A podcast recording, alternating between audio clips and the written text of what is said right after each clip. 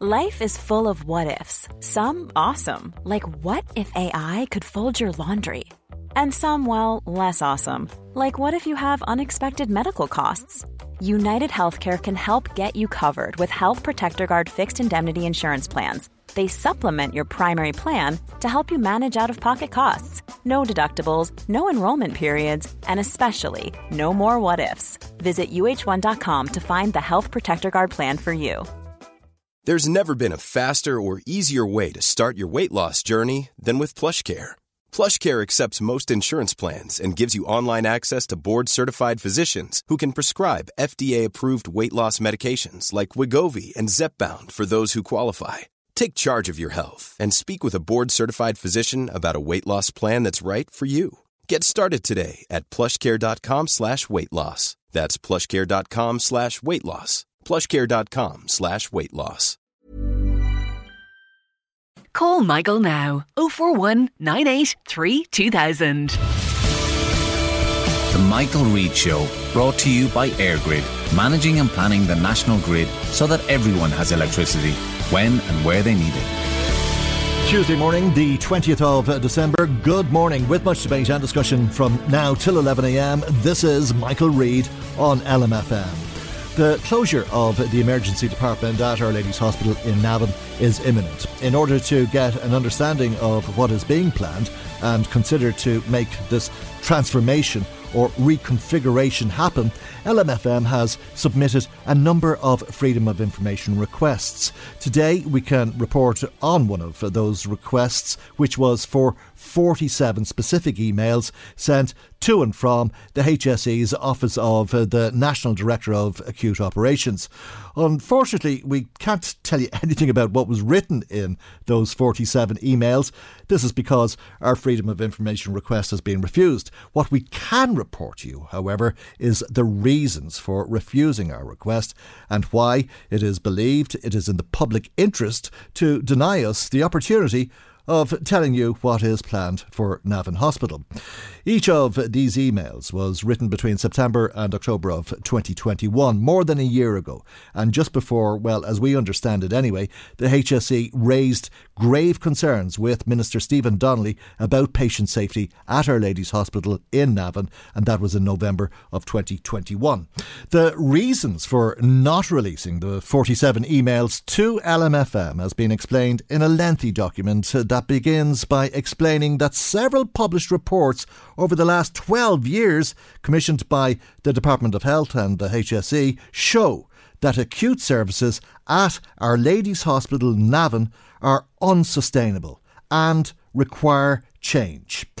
Securing the future of smaller hospitals, a framework for development, is a report that was published in 2013, and they say that this is the solution, the required change. And we know that that solution, that change which that report proposes, is taking the emergency department and ICU services out of the hospital. A hospital without emergency department and ICU services is called a Model 2 hospital. The correspondence we've received says removing these services now will be the last steps in moving Navan to a Model 2 hospital because many of the changes necessary have already been implemented. But we know that there's been concern about Drogheda's capacity to take extra patients safely. So the Minister for Health commissioned a review of the process to close the emergency department in Navan, and now these documents tell us that the purpose of that review is to give people the assurance that these changes, when they happen, will be safe. It is very clear that these changes are going to happen and they will happen soon. A final report from that review team, we are told in this correspondence, is expected soon, which seems an odd thing to say, given our understanding that the Minister received uh, the final report from the review team in early October.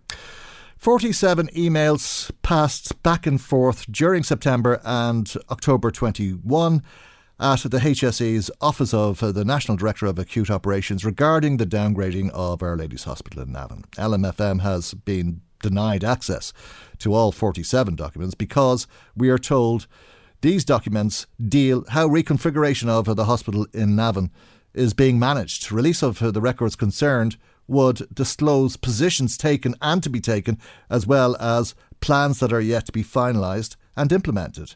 We are also told that the HSE is about to implement the final changes in Navan to make it a level 2 hospital. But if these documents were to be made public, the information could result in the community asking Will this actually address patient safety? And will it improve the safety of healthcare delivery? If these 47 emails were to be released to LMFM, the concern is it could, and I quote, have a significant adverse effect on the HSE and Department of Health's joint management of the reconfiguration process in Navan. That worry is because we are told of the impact this information being made public could have on relations with all stakeholders involved. The reasons for denying LMFM access to the 47 emails about Navan are spelled out for us. One paragraph reads If details of the discussions, processes, and reports on the management of this highly sensitive matter were to become public before the issue has been concluded, this could severely impact the ongoing relationship between clinicians and the HSE leadership, which is based on mutual trust and who share a common goal of resolving any concerns of patient safety. Furthermore, it says the release of these records at this point in time could cause significant disruption to the current decision making review process to close the emergency department and remove the ICU, a process which they say has not been concluded and details of which have not been made public. Access to these emails, we are informed, would involve the disclosure of the detail of the draft discussions, communication, and feedback, and positions still being undertaken, where consultations are ongoing and opinions and advice are still being sought from various HSE leaders, clinicians, and experts, as well as senior leadership in the Department of Health, deliberations that are ongoing. If these details become known publicly, the result could be that it would hinder the work of the review of closing Navan's emergency department. We are told the review team will recommend how to take the final steps necessary for Navin to become a level 2 hospital, one without an emergency department or ICU. The 47 emails are not being released to us, we are told, because LMFM would become aware of a significant decision that the HSE and the department proposes to make and that the radio station would make that decision known publicly to you. As mentioned earlier, the final report of the review of how to downgrade Navan's Hospital is said to be with Minister Stephen Donnelly since the beginning of October. But the correspondence we've received this week says the review is unfinished. And it appears that there is not agreement between the review team's members. We are told there are contrasting opinions on the matter. Unquote. We are also told the emails contain details about patient safety concerns.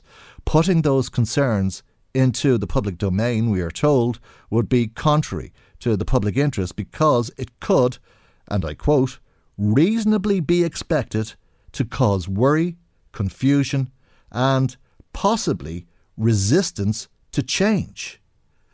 Resistance to change. It's an interesting turn of phrase. What they're saying appears to be that if LMFM is given access to these emails, if we find out what the plans are for closing the emergency department in Navan and removing its ICU, you might decide, if you were to hear what the HSE is saying about this, that you do not want the emergency department or the ICU to be taken out of Navan, and you might even try to prevent it from happening. What you need to hear, we are told, is clear and concise reasoning for closing the emergency department and ICU.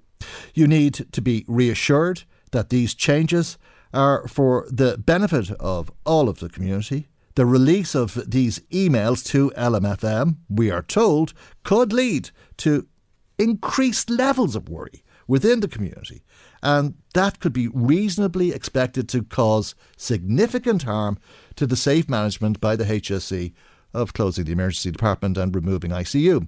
LMFM is told. Ref- and removing ICU.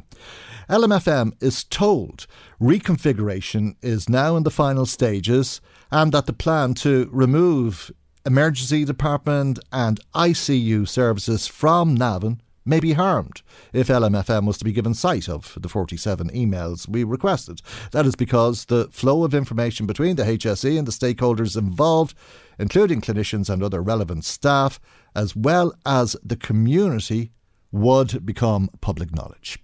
There's also a worry that releasing these emails to LMFM could harm the trust that there is between all of the stakeholders. We don't know why or how that trust could be harmed. We've just been told that there is a concern that trust between all of the stakeholders could break down.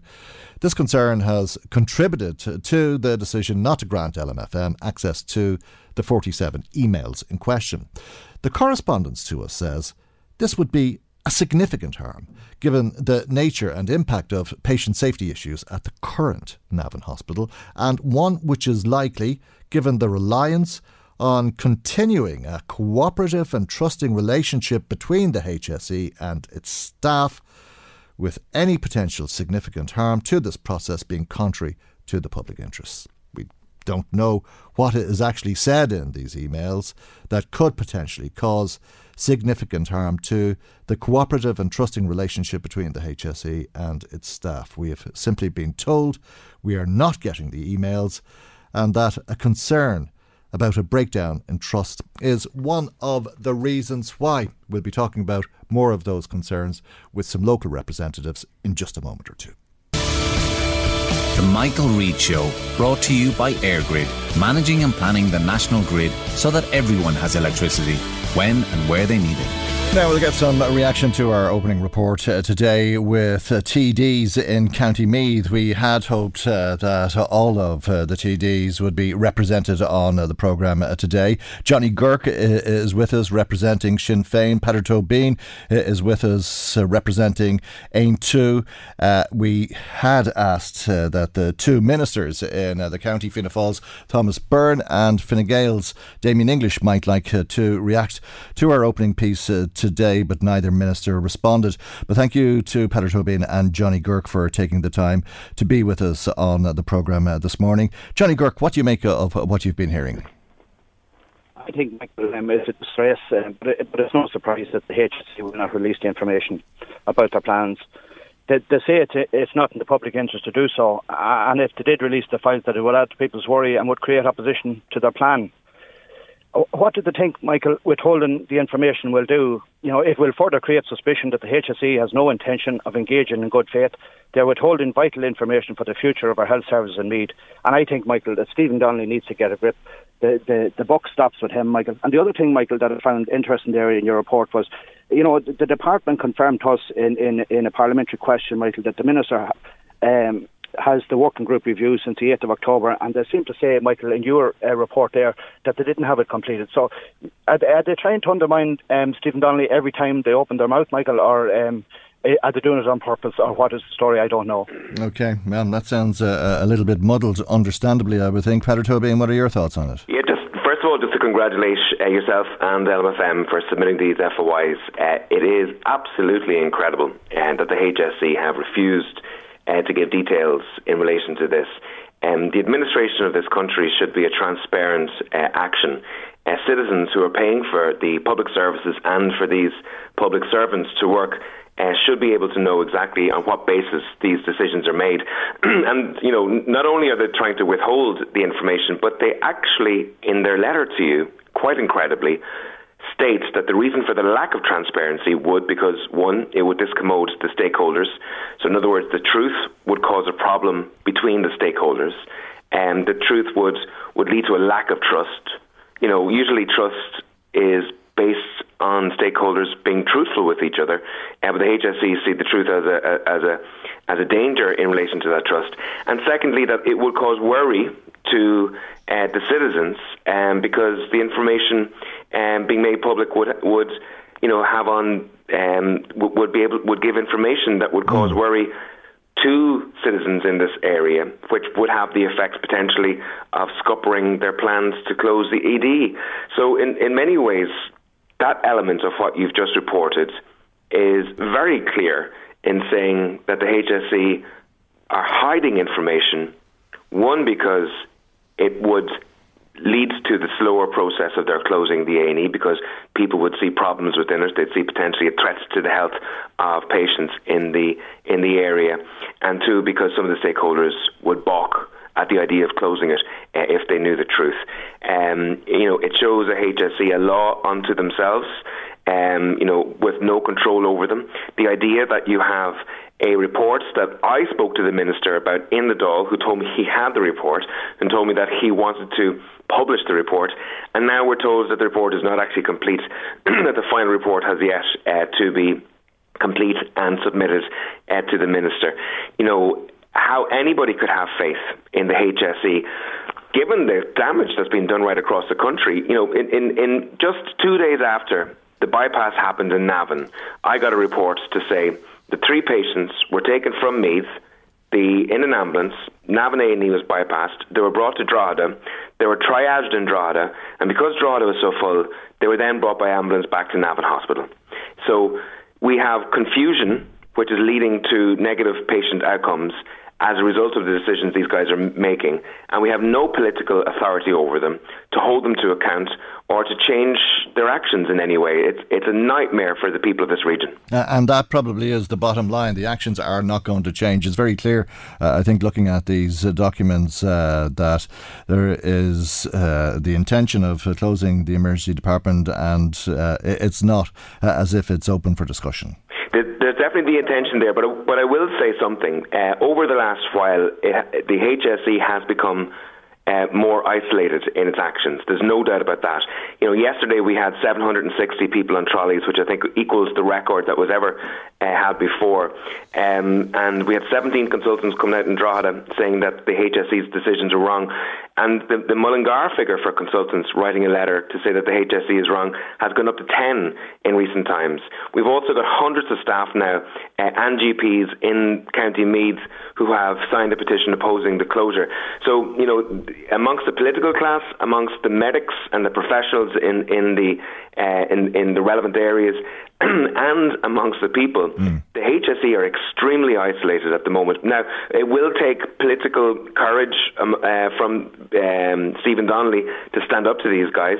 Um, they will ride roughshod over his uh, authority until he calls them to account. And that's the worry we have uh, in Meath at the moment, that we won't have that uh, authority by Stephen Donnelly. Okay, I'll come back to that uh, because uh, I think it gives uh, picture that probably uh, isn't correct about motivation. Um, but let me go back to uh, Johnny Guirke uh, and those record trolley figures in hospitals yesterday. Uh, it seems, by all accounts, it's going to get worse going into the winter months. Yeah, Michael, and I mean, if there was ever a time, Michael, to invest in Navan Hospital and take the pressure off um, Our Lady of Lourdes and take the pressure off Connolly and take the pressure off Cavan and take the pressure off Mullingar, it seems to be now.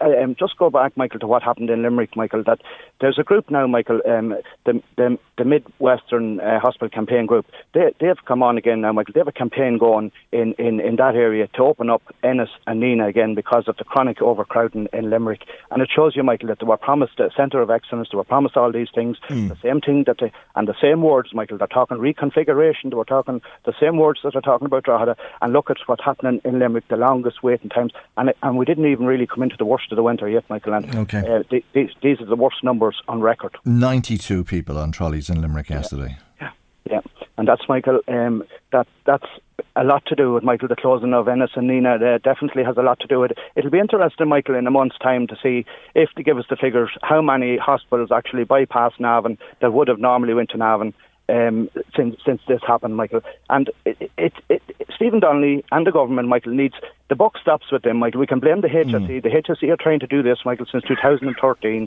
The only one that can stop this is is is Fine Gael and Fianna Fáil and the Minister for Health. Right. These documents talk about uh, the various steps uh, to completing the reconfiguration of uh, the hospital, and that many of them have already been taken. And I, I imagine that includes the protocol uh, this week, uh, and indeed uh, the other ambulance bypass protocol uh, to do with stroke patients and uh, so on. Uh, it seems that the final piece of it, the jigsaw, if you like, is to close the emergency department and the ICU now. Yeah, it's it's very clear that that's strategy, is. strategy, Michael. It's not happening by accident, Michael. That strategy. Keep downgrading your services, Michael, where they can eventually say it's not safe, Michael, and then um, make the people feel like that they need to transfer these patients as well. Instead of investing and making Navan safe, whatever it took, Michael, that's what needs to be done, and, and that's what should be done. Okay, uh, and maybe you'd uh, take up on that point, Peadar Tóibín, because uh, it feeds into what you were saying uh, about the motivation of uh, the HSE, which I find very difficult to understand. Surely, uh, patient care is the only thing that they're interested in in a hospital that is under resourced. And while you might say it would be able to deal with these patients if it was invested in, I don't think that the motivation of the people deciding to close it is anything other than uh, hoping for the best possible outcomes for patients? Well, it, it's it's hard to to agree with that, um, and the reason being is because I've just got a text from a person to say that they were on um, in the A and E waiting room for 20 hours in Drogheda A and E last night with a suspected blood clot. We know that in certain A and E's around the country, people are waiting up to five days uh, for a bed and that we have uh, figures now that's estimated that 360 people uh, die on an annual basis due to hospital and A&E overcrowding. And the amazing figure of 75,000 people last year going to an A&E, waiting, and leaving without being treated because of the pressure that it's under. Mm. Um, it, and the figures that we've in Aontú found out last year to show that there were 105,000 adverse incidents Uh, happening in hospitals around the country. And that's people who are being damaged as a result of the, the lack of proper treatment, and in some cases being disabled, and in some cases dying as a result of that. So I have no confidence over the senior HSE management in terms of the delivery of a safe health service at all around the country. One of the problems I have is is that the key performance indicators for the HSE are after a patient crosses the threshold of a hospital uh, or a, an A&E. So in other words, they don't measure what's happening to people before they actually get in to see a doctor. Um, and it's, it's that lack of measurement of those people who are not getting to see doctors in a timely fashion in A&Es and in GPs and, and, and elsewhere that means the focus of the HSE is not on that aspect, uh, and you know that aspect is a key element of people maintaining good health and trying to get better. Um, you know, there's there's there's a serious crisis here um, within the HSE. The HSE are, are running a plan that was designed in 2013, and you and I know that you know, Meath and Louth has changed significantly since 2013. The population has radically increased uh, maybe by as much as 60 to 70,000 in our region uh, since 2013. That plan is out of date. And the idea that they would continue to implement this out of date plan uh, is incredible. But again, the truth is, they're allowed to do so because their political masters allowed them to do it. You know, I've asked Damien English and Thomas Byrne on your show and in the Dáil a number of times to delete the line in the 2013 framework uh, document to say that Navan should be reduced to a level two hospital. Mm. If the political masters deleted that line, the HSE would have no authority to proceed in the manner that they're doing. Okay, uh, but there's uh, several reports going over 12 years that say that that's what happens or should happen. And would it not be better to wait 20 hours and uh, to be seen then by a doctor who has the resources uh, to treat you effectively than to wait 20 hours in a hospital that can't cope with your condition? If, if there were a hospital with doctors and the resources necessary to treat uh, people, an argument could be made in, in those terms, but there aren't. And like the, the truth of the matter is that, um, you know, for very, very serious issues like stroke, like major head trauma from an accident, you know, like a major heart attack, you know, we understand that there are probably hospitals that are better suited to treating people in relation to that. But as, as Ruairí Hanley, who's the PRO of the Save Navan Hospital campaign, has said for many years, that A&Es mostly deal with the grannies with pneumonia. So these are the low level issues that are very serious but need need proper care. And if those grannies with pneumonia can get into an A&E and have the backup of an ICU, that means those A&Es can treat those people properly, and those patients don't end up in the likes of Drogheda or the Mater uh, or Beaumont. And so, therefore, they're not causing uh, problems and stress in, on those hospitals uh, as a result. Um, so, you know, different A&Es have different roles to play all of them, if they're well resourced, can keep the stress and the pressure down on the system uh, in the whole region. Mm. And that's what we're arguing for. And, you know, if the HSE think that, you know, they're going to find it easy to proceed with the closure, with the last step, as, as they say it in the documents that they've given to you, they've got another thing coming because, you know, you know, I was uh, quite amazed that the last hospital meeting we had just uh, uh, less than a fortnight ago, yep. the room was packed with people uh, from, from Meath who are you know, determined to fight this. And we had hundreds of people standing in minus two degrees uh, last Monday outside of, of, the hospital. The determination by the people of Meath is massive. And if Fianna Fáil and Fine Gael continue with what they're doing, they'll find that they will have as many TDs as, as they have in Roscommon. When they closed Roscommon A&E, they'll have none because people won't uh, tolerate this. I'm driving around Navan at the moment and I mm. see these 8 by 4 posters by from Damien English wishing people a happy Christmas. And I'm thinking in my head, this guy would be better served uh, serve the people of Meath if he actually got up off his behind and start fighting for the hospital and make sure that they, that they, okay. that the HSE management are pushed okay. back upon and that we have a health service that we can trust in okay. the years in the future. Uh, I'm sure Damien English would say that he is fighting for the hospital, uh, as uh, I'm sure you'll uh, agree. Yeah. Johnny Guirke, uh, what about this line in these documents about the relationship between clinicians and the HSE leadership? We're being told that not only could it have a, an impact on the relationship between the doctors and the HSE management, but it, it could severely impact uh, on uh, that relationship. What do you make of that? I don't know, Michael. but when you have 17 consultants, Michael, from Our Lady of Lourdes Hospital, uh, saying that it's not safe to to send any more patients to Navan, the HSE are um, rockshotting over that and sending um, patients, extra patients to Drogheda the next day after the consultants. Um, you don't have to release um, the, the freedom of information request to you, Michael, to know that what they're doing, Michael, they're they're they're, they're um, they're not doing what the consultants are saying um, without releasing that freedom of information, Michael. So the day after, Michael, or a couple of days after, the consultant said that Drogheda wasn't um, fit to take mm. these patients. What did they do, Michael? The HSE they divert more patients to Drogheda. So I don't think it's anything to do, Michael, with your freedom of information, Michael. And I, I find it, Michael, astonishing that the, that the HSE won't let give the freedom of information to yourself, Mike, or Michael, to Oireachtas members like myself, Michael. Mm. I've constantly asked. Stephen Donnelly apologising, Michael, to us all the time for not keeping us up to date, but he still does it um, the following week, Michael. Okay. They, they won't release, Michael, astonishing uh, because it would lead to the resistance from the people of Meath. What do they think it's going to do, Michael? What is it doing um, when, okay. you, when, well, when there's a vacuum there? Pe- people listening to us are better off without this information, uh, apparently, and I'm sure they'll tell us what they think of that. We have to leave it there for the moment, but thank you both uh, indeed uh, for joining us.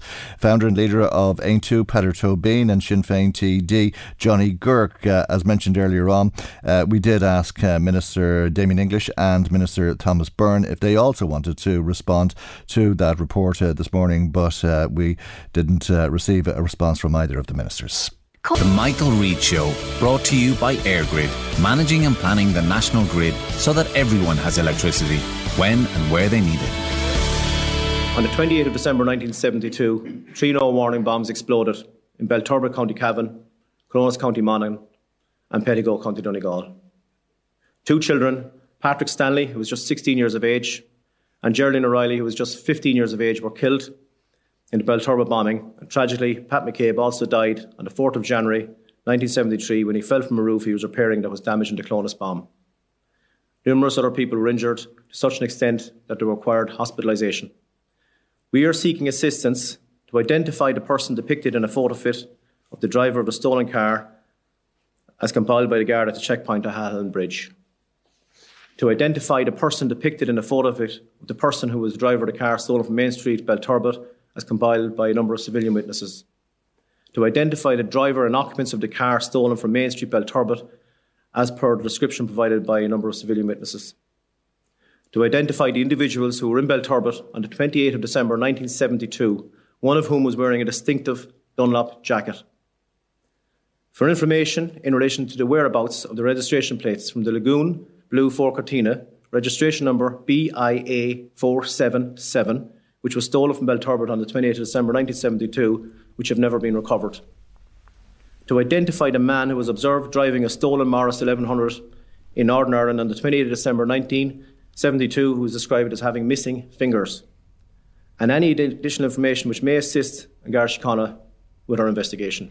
Now, that's Chief Superintendent Alan McGovern giving some uh, details of uh, the 1972 Belturbet bombings. And really remarkable. Uh, the information that was given at that press conference yesterday and on Crime Call on uh, television last night uh, for that matter. Margaret Urwin of uh, Justice for the Forgotten joins us. A very good morning to you, Margaret, and thanks for taking the time to be with us on the programme today. Good morning, Michael. Thank you for having me on. It was a wealth of information, wasn't it? 50 years on since this uh, atrocity. Yes. Nine sus- extraordinary nine suspects uh, listed, descriptions of, of those people, uh, some photo fits, a, a, number of cars identified, and indeed the reg plates of uh, those cars. Yes, that's right. Well, of course, um, the reg the reg number of the car would have been uh, known for a long time, since certainly since. Uh, Judge Henry Barron's uh, report in, back in 2004. So you know we've we've had some of that for quite some time, and uh, we've also Justice for the Forgotten has had uh, copies of those uh, photo fits that you saw last night as well for a very long time.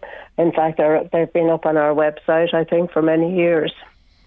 Okay, uh, but 50 years on, it, it is very unusual for the Gardaí to make a, an appeal like this. Uh, why do you think uh, this is happening now? Well, I mean, the reason that this is happening is because there is a full Garda investigation, a criminal investigation taking place.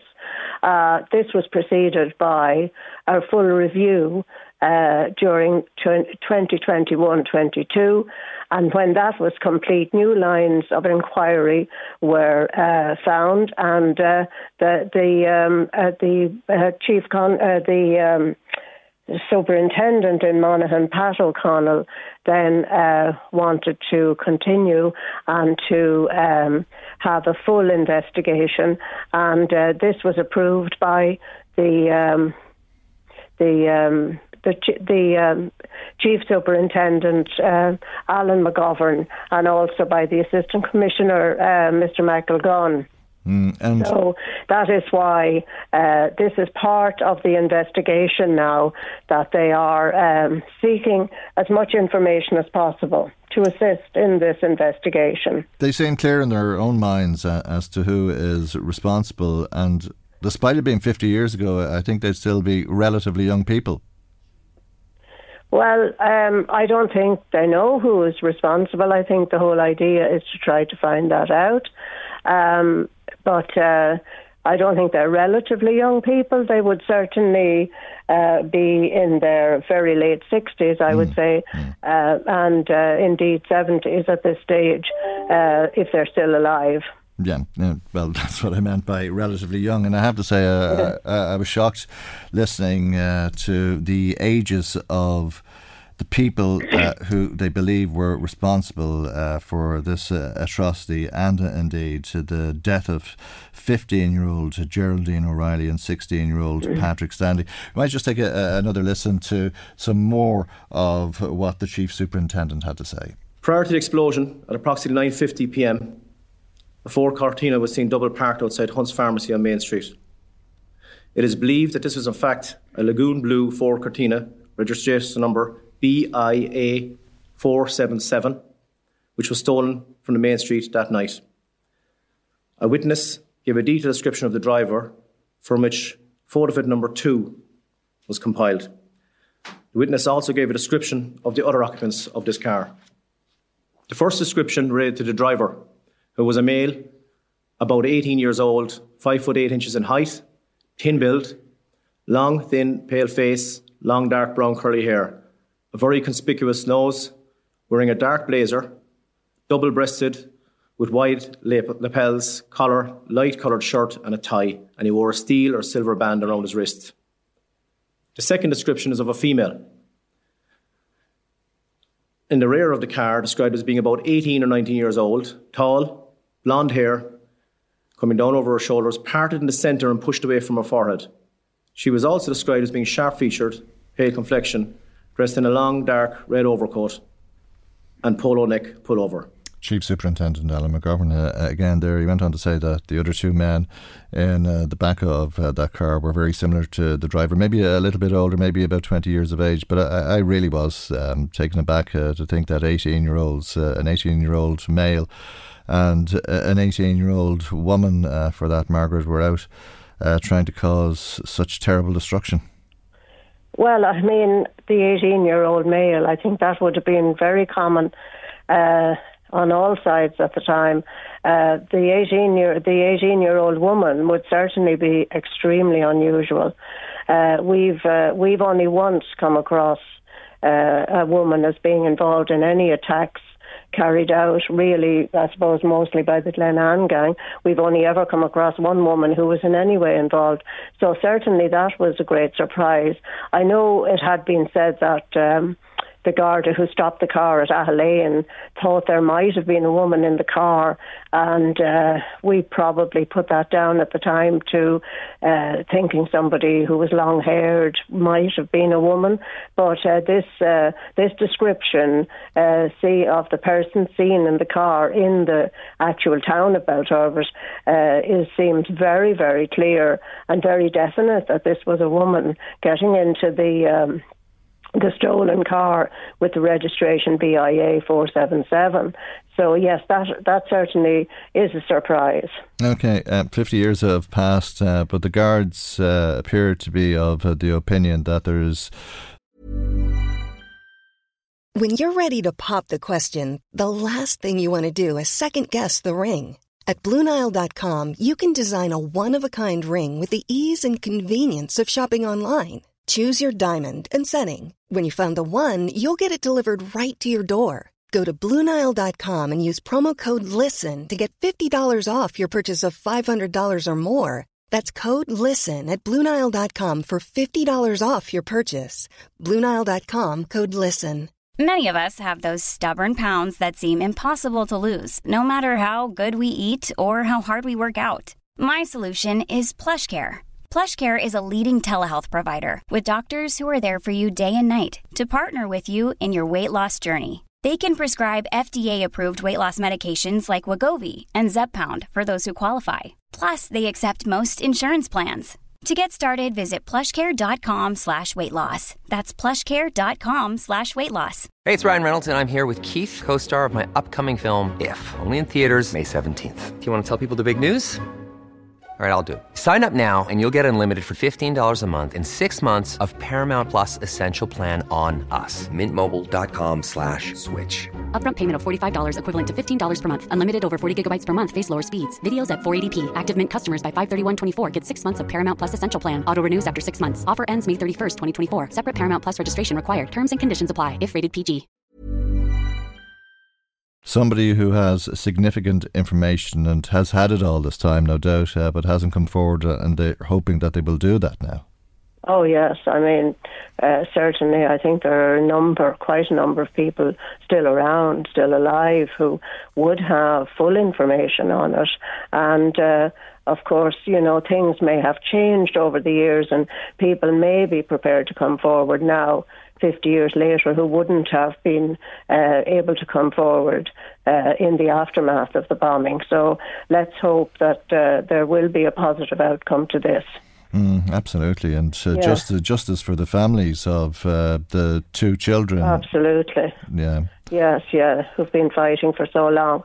If I might, I'd just like to mention as well that obviously yesterday was also the 47th anniversary of the um, bombing of um, Tavern in Dundalk and the um, attack on Silver Bridge, Donnelly's Bar Silver Bridge. Three hours later, a double attack by the by the Glenanne gang, which happened in uh, 75, 19th of December 75. So I'd just like to mention that as well. Oh, absolutely, yeah. Uh, and uh, two fatalities at uh, that uh, bomb at Kay's Tavern, wasn't it? Two fatalities there and three fatalities in uh, Donnelly's Bar in mm. Silverbridge. Yeah, uh, and uh, of course, I, I think uh, a lot of people were thinking about Patrick McCabe yesterday. Uh, That's right. Was seriously injured uh, in Clones and then died sometime afterwards after falling off a roof, wasn't it? No, I think he was killed instantly. Um, he was um, he was one of a number of workers who uh, were repairing the damage caused by the Clones bomb, which exploded uh, 27 minutes before the Belturbet bomb. And uh, he had he and other workers had been uh, trying to make the building safe for a number of days after the bombing, and it was on the 4th of January that uh, he. Um, unfortunately fell from a ladder and I think he was actually killed instantly. Okay. So, you know, we, we weren't really aware of Patrick until very recently. And, uh, you know, his family feel forgotten because he left behind a widow and eight, eight young children. Yeah, really. Yeah. It's a lot to take in. Uh, uh, I'm sure uh, it, it, couldn't have uh, been easy at all for that family. Dreadful, dreadful thing that goes back 50 years. But uh, do you believe we're uh, getting close towards justice? I'm always optimistic, Michael, and I'm very hopeful. And I think it is such a positive um, development that the Gardaí have really, you know, taken the bit between their teeth and um, called for a new investigation, initiated a new investigation into this, and maybe this can happen in other cases as well. Okay, and we'll conclude uh, by hearing uh, from uh, the Chief Superintendent uh, who was inviting people to come forward yesterday if uh, they do have information. But Margaret, thank you indeed thank for joining us on the programme Michael. as always. That's Margaret Urwin of uh, the group Justice for the Forgotten. There are people out there who know who carried out these crimes. They may not have been able to speak at that time or since. Perhaps maybe they feel they are able to speak. With the passage of time, relationships may have changed, or as they're getting older, maybe they want to speak before an opportunity to do so is lost. I am asking them to make contact with the investigation team and to help An Garda to try and get some answers for the families of those killed and for the victims and for those who were injured in Belturbet, Clones or Pettigo. I ask anyone with information in relation to Belturbet, Clones or Pettigo bombings, or indeed any other bombing, to contact the Incident Room in Ballyconnell Station at 049 952 5580. The Garda confidential free phone at 1800 666 111. Crime Stoppers 1800 250 025. Our uh, Crime Stoppers Northern Ireland 0800 555 111. Thank you very much. It really is incredible, isn't it? Uh, that uh, that investigation is so live 50 years on. And uh, let's hope that it's uh, an investigation that concludes successfully. Uh, thanks to Paddy, who was uh, in touch with us, uh, by the way, about the hospital in Navan, saying that the ministers that didn't come onto the programme tomorrow will be wondering if there'll be ministers tomorrow.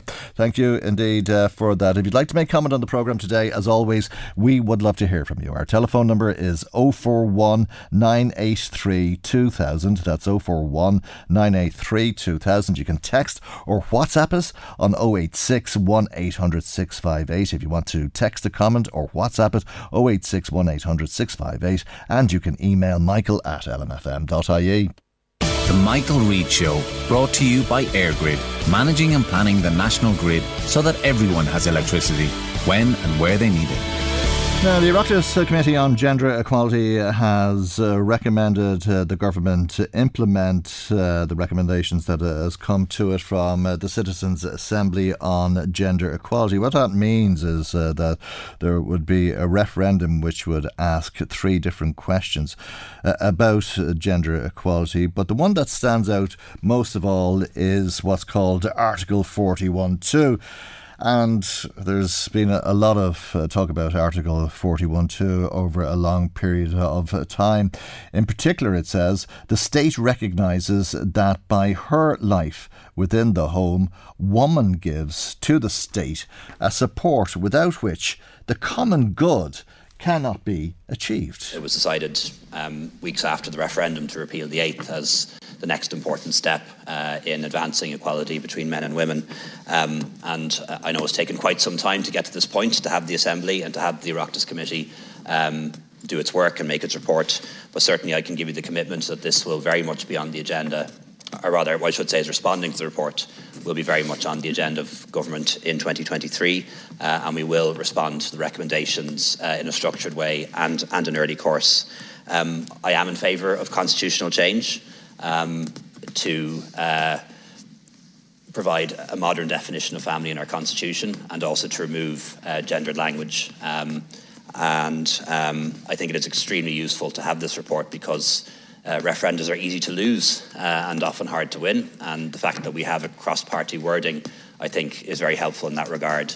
Um, I can't make a commitment today uh, on a referendum next year. It's something that will have to be discussed uh, with the new cabinet and with the new attorney general. But I can give you the commitment um, that this is work that uh, um, I really want to make progress on and follow through on. Um, the Citizen Assembly, uh, while I don't agree with every recommendation, I think it was a great body of work uh, and does point the way forward. And I know that your committee has built on that, and uh, we want to make sure that we um, move this agenda forward next year. And I would certainly commit to um, a structured response and a meaningful response to all the recognitions and all the recommendations in early course. That's the Taoiseach Leo Varadkar. Let's uh, speak uh, now to Sandra McCullough, who is uh, the Women's Economic Equality Coordinator with uh, the National Women's Council of Ireland. Good morning to you, Sandra, and thank you indeed uh, for joining us on uh, the programme this morning. I don't think it's overstating it to say that this has taken a, a significant step forward. Good morning, Michael. Yeah, absolutely. It's it's a really um, important development for gender equality. As you said, this has been kind of knocking around for some time now. It's, it's been an issue that the Women's Council and our members have been campaigning on for years. Um, it is a recommendation that uh, the Citizens Assembly on Gender Equality, this group of um, kind of everyday citizens from all over the country. Um, they made these set of recommendations to government, um, and this development now, um, th- this report by the Oireachtas Committee, I guess it, it brings us uh, another step closer to those recommendations becoming a reality. Okay, and it's not that you want uh, that clause deleted uh, from uh, the Constitution, uh, as offensive as it may be to some women. Absolutely. I mean, uh, you know, I think there's, there's, there's, very general recognition that the clause, as it currently stands, is kind of outdated and, and discriminatory, and you know, it uses very sexist language. But I suppose what what we would like to see and what uh, what this recommendation now uh, w- will bring forward is that we, we want to see a valuing of care in our constitution, but in its current kind of iteration, you know, it's really outdated. It doesn't recognise kind of the different roles that, that women have in, in, in our modern society. It also doesn't recognise the, the work that men do as carers and, and doesn't recognise that men have, you know, responsibilities and duties as in, in terms of care.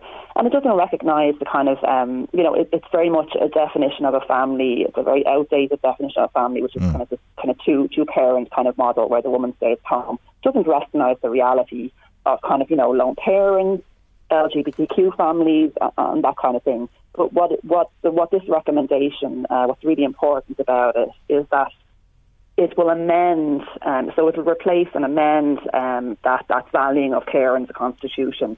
So it will continue to recognise the value and importance of care, but it will do it in a much more uh, inclusive way um, that, that that kind of you know it brings in kind of all the modern forms of family we have, and also recognises the care doesn't just take place in the home.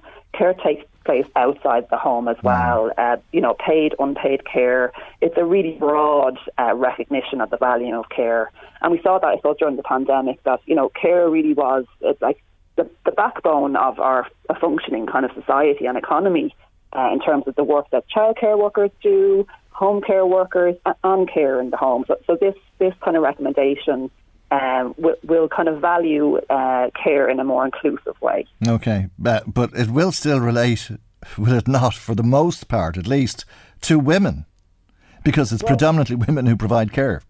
Well, that's that, that's interesting. Yeah, I suppose it, it's to make it a little bit more gender neutral. But in mm. practice, yes, absolutely, you're right. Women continue to kind of bear primary responsibility for care. And so what's really important about this report is that it makes the recommendations on the constitutional uh, on the constitution, which you know it's a foundational document, really important, that's our values as a society. But what this report and what the Citizens Assembly delivered as well are a whole set of other practical recommendations that can help to shift that balance of care. So, for example, they also included recommendations on a universal public model of childcare um, they included recommendations on improving parental leave, on, on ensuring that lone parents have equal access to parental leave. So again, things like that and, and, and kind of increased payments for parental leave, they're really important to shift that balance that men uh, take up parental leave, they get more involved in, in care work, there's a whole series of recommendations to make that a reality as well. But it, it requires a cultural change, does it not? Absolutely, and and, and yeah, I mean, and, and the constitution is that document. I suppose it's, it's kind of the highest law on the land. It, it, it sets our values uh, as as a society. So, that, so it's really important that it's in there in that foundational document. But all those practical recommendations, those recommendations around education and awareness, uh, around starting that from school, uh, from early years from school, uh, and, and, kind of trying to shift that uh, cultural expectation that we still have um, that kind of women are responsible for, for care. Mm, uh, that's a, if they can uh, afford to give that care, uh, because quite often it's unpaid, isn't it? Absolutely, and again, there's a whole series of recommendations uh, around paid and unpaid care.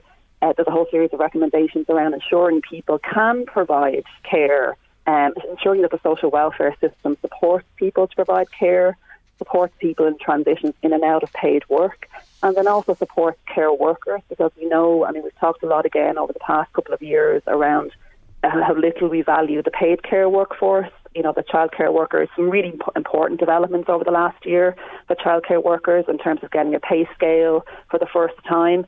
But this report advances that even further because it makes even more recommendations to, to build on those developments to ensure that uh, the, the, paid care workforce, whether it's in childcare or whether it's in uh, elder care, um, that they have a pay structure, including pensions, maternity leave, those kind of pieces, that will also enable that that that workforce to be sustainable o- over time as well. Okay, uh, there seems to be very little in uh, the way of holding a, a constitution. Uh, there seems to be consensus on this, uh, and that.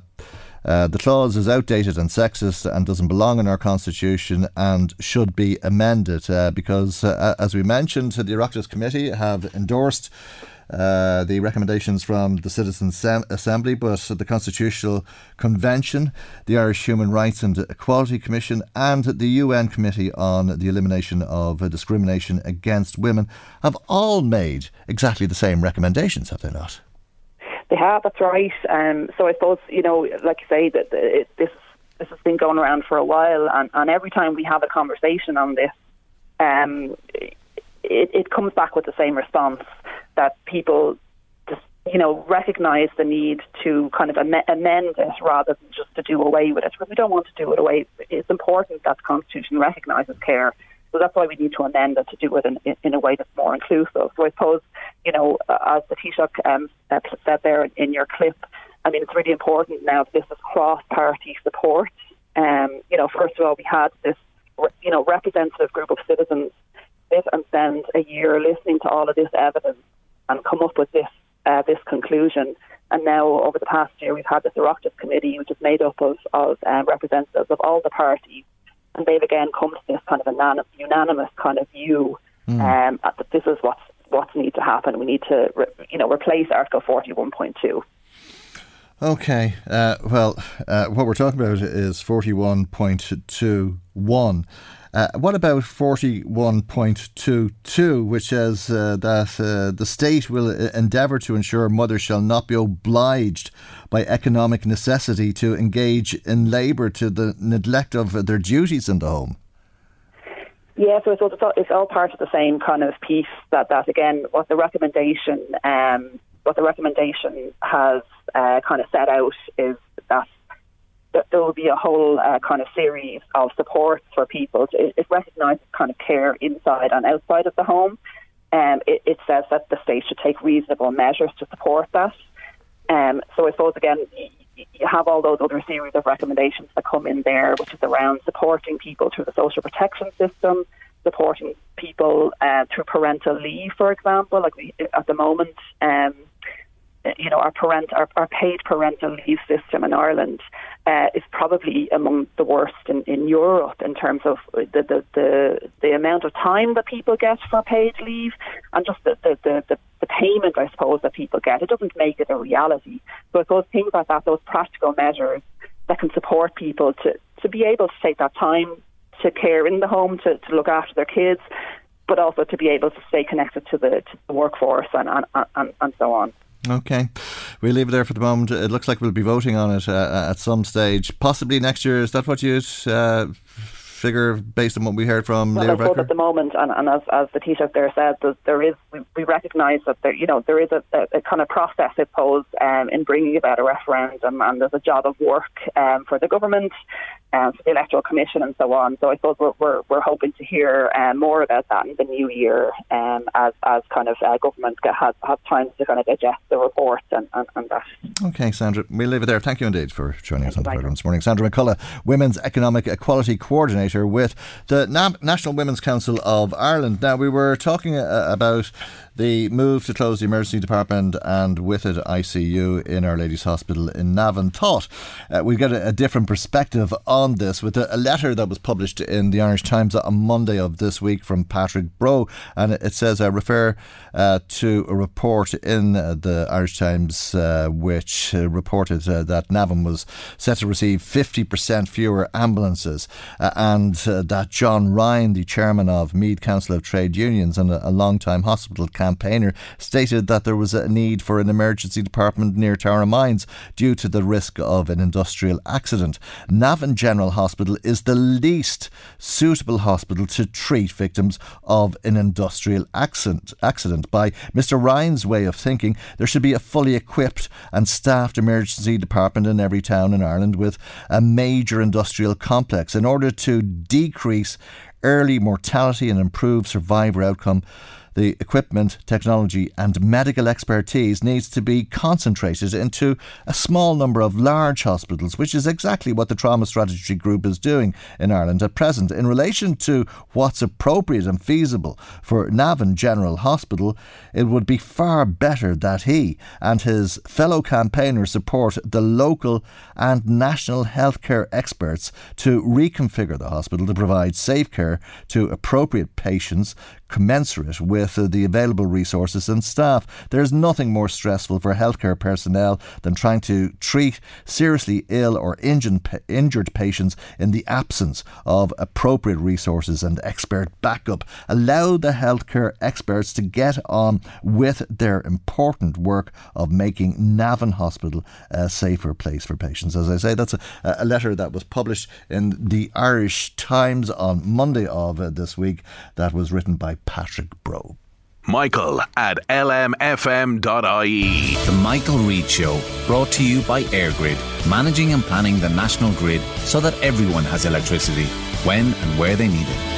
Now, thanks uh, to Ollie, who's in Dundalk and on the phone to us. Uh, he says he'd like to point out uh, that uh, the old Dunnes Stores building in Park Street in Dundalk has been lying empty for 20 years. Uh, is there any way the council could make it livable for Ukrainians? It's an interesting uh, idea. Holly, thank you indeed uh, for the call. If uh, you do want to call us yourself, if uh, you have any thoughts that you'd like to share with us, it's 0419832000. text or WhatsApp 086 1800 658. We're going to uh, go back uh, to some of the concerns of teachers parents and indeed children, I think, uh, in school. We're in Ardee, an issue that we've been talking about uh, quite a, a, bit on the programme over the last couple of weeks. Uh, it's an issue that was raised once again in the Dáil last week by Fine Gael's Fergus O'Dowd. Can I just raise a point in relation to the four schools in Ardee? Uh, three of them have DEIS status. One of them, Scoil Mhuire na Trócaire, their appeal for DEIS status has been refused. The outcome means that there are 288 girls in this school who are excluded from additional educational supports and indeed school meals. These benefits apply to other primary schools in the town of Ardee. And indeed, 60%, six out of 10 of these girls have siblings in other DEIS schools. And their appeal is being turned down. Is there a way can be found to review again this decision? Because it seems to me and to the families that there seems to be a gender inequality somewhere, an unintended one, but one that is there nevertheless, that these 288 girls are denied what all the other boys in primary schools in Ardee have. As you'll be aware, one in four schools uh, have now DEIS status. Uh, it was increased significantly in the budget. Uh, there was also significant uh, expansion of the Hot School Meals programme, both to primary uh, and to post-primary schools, uh, along with another a, a number of other uh, different uh, initiatives to help parents who have school-going children however, in relation to uh, DEIS, there is an appeal mechanism there. I understand that the school that you're referencing has already appealed. Um, I can bring it to the attention of the department if you wish to speak with me uh, in relation to it afterwards, Deputy. Right, and that's uh, the Minister Josepha Madigan uh, responding to Fergus O'Dowd in the Dáil last week. Time now, as is usual around this time on a Tuesday, for our weekly visit to the Garda Crime Desk. As usual, there's a, a number of incidents which Garda are investigating locally, and perhaps you can assist with those investigations. Sergeant Paddy Smith joins us uh, for the report uh, this week, and thank you indeed uh, for doing so. We're going to begin in Dunboyne and a burglary that occurred on the 15th of December. Good morning, Michael. Yes, on the 15th of December between 9.40am and 10pm at a private residence at Holsteiner Park in Dunboyne. Uh, it was forced to be entered by entering by through the rear window. Uh, the home was entered and unfortunately was ransacked with a large amount of jewellery taken. Uh, this particular residence is actually within a gated community can, which can only be accessed by residents. So my colleagues have conducted local house-to-house inquiries and the scene was technically examined and we are seeking local assistance of any person that may have seen anything suspicious or out of place in the area. I would ask that they contact my colleagues at Ashbourne Guard Station on 01 801 0600 or the Garda Confidential line on 1800 treble six treble one. And a, a second burglary that uh, occurred on Thursday of uh, last week, uh, this uh, one in Bellewstown. Yes, again on the 15th of December, um, another house was broken into between 6.15 pm and 7.40 am at a residence in Bellewstown in County Meath, which was forcibly entered through the front door. Uh, unfortunately, again, the house was ransacked and various items, again including jewellery, was also taken. So, the usual, I'm looking for any local assistance or any person seen anything suspicious or out of place in the area that would contact my colleagues at Laytown Garda Station on 041 981 3320 or the Garda Confidential line again on 1800 666 111. Next to Hardman's Gardens in Drogheda and some criminal damage to a, a, number of cars, and this happened over a number of days, was it? Yes, that's correct. Um, between the 13th and the 15th of December, a number of vehicles were damaged and forcibly entered into Hardman's Gardens estate in Drogheda. The, the incident on the 13th occurred after 8 pm, whilst the incident on the 15th occurred during daylight hours. Now, Drogheda Gardaí have carried out a number of local inquiries. Uh, they've gathered CCTV and they've spoken with local persons and vehicles who may have been in the area. But we're, again, we're seeking more information from the local community, and even if possession of any such information, to contact my colleagues at Drogheda Garda Station on 041 987 4200 or again the Garda Confidential line 1800 666 111. Uh, another burglary to report on. Uh, this one occurred on Saturday in Dunleer. Yes, on the 17th of December, a burglary occurred another private residence at Marvel, Dunleer, County Louth. This occurred between 8.55 and 1920. So the entry was gained through a rear bedroom window. Again, a substantial amount of property was taken. My colleagues have conducted house to house inquiries and have gathered CCTV which shows the offending vehicle leaving in the direction of Clogher Head. Uh, if you saw, if you're in the area at the time, you saw anything suspicious, to contact my colleagues at Drogheda on 041 987 4200 or again the Garda Confidential line 1800 666 111. And we go to Ashbourne next, uh, where it uh, appears uh, somebody set a, a, truck on fire on Saturday. Yes, uh, on the 17th of December at Primatestown in Ashbourne, County Meath, a Renault truck was the subject of a deliberate arson attack with the vehicle being completely destroyed. Uh, CCTV shows two males setting the vehicle alight between 2:30 a.m. and 3:15 a.m. We're seeking the public assistance, and if you have any information about this crime, to contact the detective unit at Ashbourne Garda Station on 01 801 0600 or the Garda Confidential line again 1 800 666 1. Thank you indeed, Sergeant Paddy Smith. We'll return to the Garda Crime Desk in around uh, the same time on the 3rd of January. Uh, but uh, that's uh, the last uh, list of reports uh, for this year. You're going to stay with us though, because I, I think you've some important information to give to people coming into the Christmas period and some reason for pe- people to be cautious. and we'll come back and hear about some of that advice that you're offering to people just after this break. The Michael Reade Show with EirGrid, managing and developing the national electricity grid so that it's fit for our current needs and ready for our future ones. Now, as we said uh, before the break, uh, Sergeant Paddy Smith has uh, stayed with us because uh, there's some uh, advice, Sergeant, that you wanted to give to people going into the Christmas period. And the reason for this is that you've seen an increase in a, a number of incidents, and one of those is the theft of items from vehicles. Yes, uh, Michael, and thanks for the invitation coming in. Um, we've noticed a significant increase in theft from park vehicles in the last number of weeks, and obviously this is going to be extremely, uh, especially prevalent coming into the Christmas week. So I just want to hear to say when you're parking your vehicle in public areas, um, just to bear in mind a few things. It's and it's always the small things really that are the most prevalent. You know, sure your windows are closed, your, doc, your doors are locked, Yeah. um, your alarm is set. One of the big things as well too, especially with Christmas shopping this week, is do not leave property on view inside your vehicle. Cash, debit cards, any valuable items. Mm. Or the Christmas shopping. Absolutely, Mm. yeah, yeah. Which is, Mm. as I said, is most Mm. prevalent this week. You know, if you are going to store any items, please store, store it in a secure location, out of sight, more Mm. than likely in the boot. But when you're doing so, just you know, be very conscious of where you park your vehicle.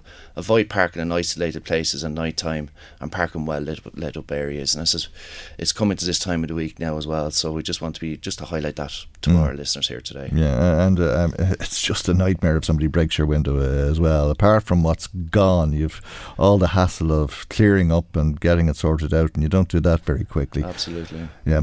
Okay. Um, we also are going to talk uh, about members of uh, the public, uh, gangsters, I suppose, uh, impersonating members of An Garda Síochána. You've seen a lot of this in recent months. Yes, we have, and uh, one of my main reasons for being here is just to highlight the appeal again. Uh, I know we've had six incidents of criminals purporting to be members of An Garda Síochána. Now, the word seems to have got out that only one of them has been successful.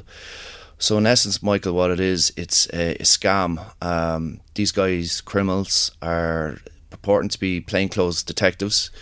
Um, they're very plausible. They're very mannerable, mannerly. Um, they will call to your front or your back door. Um, they're specifically targeting our elderly community living in rural areas. Um, thankfully, in Ireland, there's a lot of trust with the public within Garda Síochána, and these criminals are preying on that trust. And the scam, and essentially, what they're doing is they're arriving to your front door with a bundle of 50s, and they're saying to the homeowner, number one, we have a guy arrested in the patrol car out here. Can you go check your money?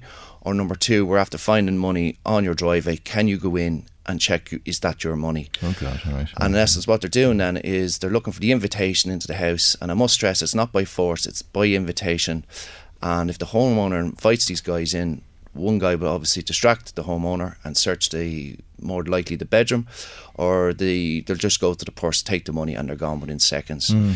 So I'm here to reiterate and highlight again that the guards will never call to your home Yeah. looking for cash. But you can Uh, understand why people would let them in if uh, somebody was at your door like that with a wad of money saying, "Is this yours?" Yes. uh, uh, and it's uh, well worth uh, repeating it for people that um, that's commonplace now. So be very, very suspicious if that does happen. Absolutely, and what we, you know, Meath is blessed with two main motorways running through it.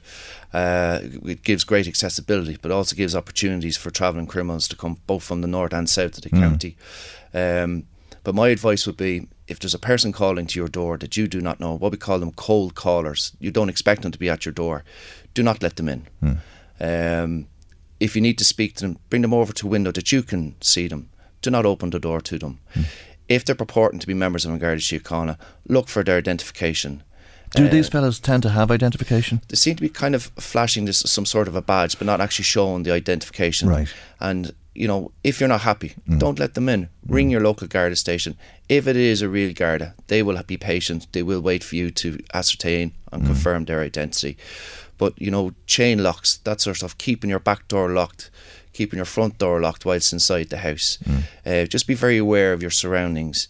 Uh, from my from my point of view, calling to the victims of crime, these guys seem to be targeting rural locations, the elderly community, and interestingly enough, houses built in the twenties or thirties. Um, that I can imagine that these guys believe that there's an older generation living in the house that was previously their family home, and they're specifically targeting this sort of clientele. Unfortunately, yeah. Mm, and I think there's an awful lot of people who would have great respect for the guards and wouldn't want to do something to offend a Garda. Would it be offensive to ask for identification or to say, I'm not letting you in until I ring the police station? Absolutely. It's your home. You do not let anyone into your home that you don't want uh, or you don't trust or you mm. don't know. If they are Gardaí, they will show you identification. They will ask you to ring their local guard station to confirm their identity. I mean, you're it's your home you know, it's our castle. You know, you've got to look mm. after it. And as I said, these guys are preying on the trust, especially of the elder generation, uh, who would always have the front and back door open to let neighbours in. It's that. It's just the way they were reared back in that times. But we're now saying, please, just if you're unsure, just dial 999. Do not let anybody into your house that you don't feel or you don't want inside. You're okay. not comfortable with. All right. Uh, it's uh, a bizarre situation, uh, uh, I think, uh, for people. Uh, I don't know. You, you, also want to talk about home security as well, apart from that scenario with people purporting to be members of An Garda Síochána. You have a lot of people trying to get access to your house. Yeah, and especially this will be more prevalent again coming up to Christmas week. Uh, I was only sitting down with my kids there uh, during the week, and we looked at one of our favourite Christmas movies, Home Alone. And uh, there's a great scene in it there where um, Kevin is only eight or nine years of age, and these guys are trying to break into the house. Mm. And what he done was he put on a fake party. And in essence, what he was doing, he was showing that there was life in the property. I mean, the COVID burglary rate almost hit the floor, went mm. to zero, yeah. simply because there was people in their house. Everyone was there was home. life yeah. in their mm. house. Mm. The majority of burglars do not want confrontation. They want to get in and out of your house, but no, especially when it's vacant. So my message simply is a few checklists. I mean, uh, don't, up. Don't leave the back door open. Don't leave the back Even if you've done it all your life. Yeah, I'm yeah, yeah, yeah, launched the Operation Thor, and one of the biggest messages is light up and lock up. Mm. I know we're living in an energy crisis. I totally understand that, but from my point of view, uh, especially around the Christmas time, is show life in your property. Be the Kevin of Home Alone. Uh, if you have neighbours, you know, if you're leaving to see loved ones over the Christmas period, put a forward plan in place. Have neighbours call your house. Have cars strategically moved. The biggest time actually for Christmas is the bins. It's a big show of say kids have got stuff from Santa. There's boxes outside that have been emptied, or that have been emptied and haven't been removed. These are sort of stuff that I would point out. I mean, the majority of burglaries occur to the rear of the property. And interestingly enough, if you're living in a bungalow, where would you think is the most common place to break into a bungalow? Where would I think? Yeah, just just uh, you know. Yeah, uh, the back window is it? Yeah, it's the, basically the open window of the downstairs toilet. Okay. We mm. naturally mm. leave the open window for let out natural odors and all yeah. that sort of stuff, mm. but unfortunately, mm. that window is left open, and it's most right. common area in okay. bungalows. So, mm. I'm just asking our listeners to think like a burglar. Yeah. You know, if you're going away if you've lost the key of your house, how am I going to get into my house? Is there mm. something there that's left open, uh, that's not secure? Is there a garage left open, you know, that an implement can be used? Mm. Uh, we just got to be more aware. COVID for me uh, showed what the agency of the state, what community spirit is all about. The GAA clubs were fantastic. The public health nurses were great. The guards were great as well too. We all worked together to identify the vulnerable people in our society. So I'm especially asking over the Christmas period just to be wary of those vulnerable people and be wary of your home security. Very good. Thank you indeed, Sergeant Paddy Smith. I hope you have a peaceful Christmas and uh, uh, please pass on that uh, sentiment to all of your colleagues. And thank you indeed uh, for joining us. Uh, the Garda Crime Desk returns in January. Our next programme is tomorrow morning at 9am right here on LMFM. Good morning. Bye bye.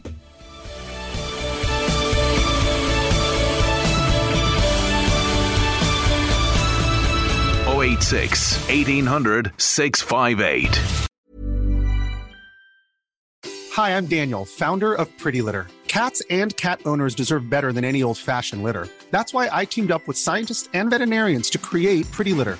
Its innovative crystal formula has superior odor control and weighs up to 80% less than clay litter. Pretty Litter even monitors health by changing colors to help detect early signs of potential illness. It's the world's smartest kitty litter. Go to prettylitter.com and use code ACAST for 20% off your first order and a free cat toy. Terms and conditions apply. See site for details. When you need mealtime inspiration, it's worth shopping Kroger, where you'll find over 30,000 mouth-watering choices that excite your inner foodie. And no matter what tasty choice you make, you'll enjoy our everyday low prices, plus extra ways to save, like digital coupons worth over $600 each week. You can also save up to $1 off per gallon at the pump with fuel points. More savings and more inspiring flavors make shopping Kroger worth it every time. Kroger, fresh for everyone. Fuel restrictions apply.